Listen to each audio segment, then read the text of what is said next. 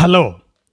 కానమోకు కథావచనం మోహనవచనం పరిజ్ఞాన హితబాండం శ్రోతలకు ఆహ్వానం నమస్కారం.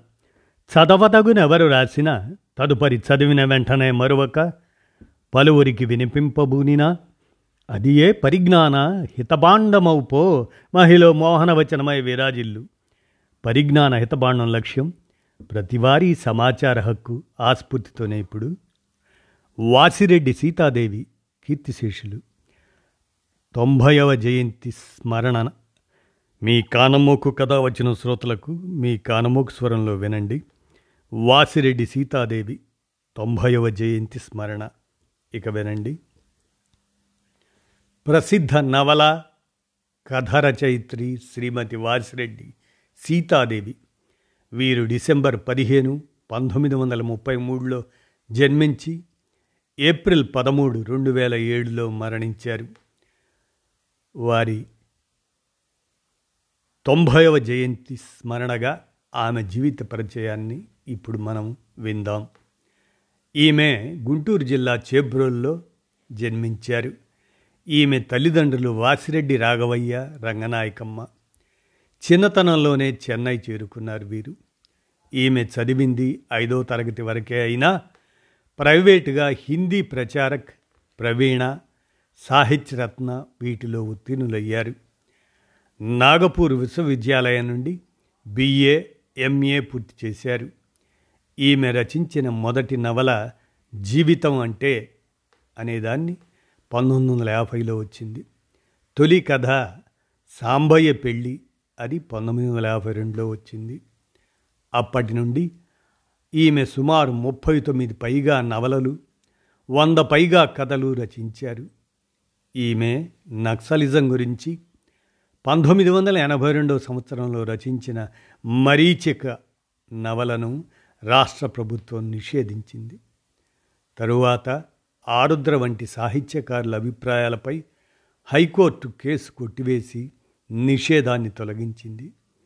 ఈమె రచించిన మట్టి మనిషి రెండు వేల సంవత్సరంలో ఆ నవల పద్నాలుగు భాషల్లోకి అనువదించబడింది. ఈమె నవలల్లో కొన్ని తెలుగు సినిమాలుగా మరికొన్ని దూరదర్శన్ సీరియళ్ళుగాను నిర్మించబడ్డాయి. సమత ఆ నవల ఆధారంగా ప్రజానాయకుడు ప్రతీకారం నవలను మనస్సాక్షి సినిమాగా మానని మనసును ఆమె కథ సినిమాలుగా వచ్చాయి. మృగతృష్ణ నవలను అదే పేరుతో సినిమాగా నిర్మించారు. ఈమె జవహర్ బాలభవన్ డైరెక్టర్గా పనిచేశారు. ఈమె పంతొమ్మిది వందల ఎనభై ఐదు నుంచి పంతొమ్మిది వందల తొంభై ఒక సంవత్సరాల మధ్య కాలంలో ఫిలిం సెన్సార్ బోర్డు సభ్యురాలిగా సేవలందించారు. ఈమె సాహిత్య స్వర్ణోత్సవ వేడుకలు పంతొమ్మిది వందల తొంభై ఎనిమిది సంవత్సరంలో ఘనంగా నిర్వహించారు. ఈమెకు అవార్డులు ఆంధ్రప్రదేశ్ సాహిత్య అకాడమీ పురస్కారం ఐదు సార్లు. ఆత్మగౌరవ పురస్కారం శ్రీకృష్ణదేవరాయ విశ్వవిద్యాలయం వారు. గౌరవ డీలిట్ పంతొమ్మిది వందల ఎనభై తొమ్మిదిలోను. పద్మావతి మహిళా విశ్వవిద్యాలయం వారు గౌరవ డీలిట్ను పంతొమ్మిది వందల ఎనభై తొమ్మిదిలోను. తెలుగు విశ్వవిద్యాలయం జీవితకాల సాఫల్య పురస్కారాన్ని పంతొమ్మిది వందల తొంభై ఆరులోనూ అందజేశారు. పంతొమ్మిది వందల తొంభై నాలుగులో తెలుగు విశ్వవిద్యాలయం నుండి సాహిత్యంలో విశిష్ట పురస్కారం పొందారు. ఈమెకు బిరుదంగా ఆంధ్ర పర్ల్బక్ అనే బిరుదు. ఈమె రచనలు మనం గమనిస్తే జీవితం అంటే ఇందాక అన్నట్లు పంతొమ్మిది వందల యాభైలోను మరీచిక పంతొమ్మిది వందల ఎనభై రెండులోను విషకన్య తిరస్కృతి రాక్షస నీడ వైతరణి అలాగనే మరో సావిత్రి కథ యథార్థగాథలు పంతొమ్మిది వందల ఎనభై మూడులో సమత పంతొమ్మిది వందల తొంభై ఏళ్ళు మట్టి మనిషి రెండు వేలలో అడవి మల్లె రెండు వేల మూడు ఉరిత్రాడు రెండు వేల మూడు వెన్నెల మండుతుంది రెండు వేల మూడు మరో దయ్యం కథ రెండు వేల మూడు కోతి కొబ్బరికాయ రెండు వేల మూడు రాబందులు రామచిలకలు రెండు వేల మూడు మృగతృష్ణ రెండు వేల మూడు సావేరి రెండు వేల మూడు ఊర్మిళ రెండు వేల నాలుగు తొణికిన స్వప్నం రెండు వేల నాలుగు మళ్ళీ తెల్లవారింది రెండు వేల నాలుగు బొమ్మరిల్లు రెండు వేల నాలుగు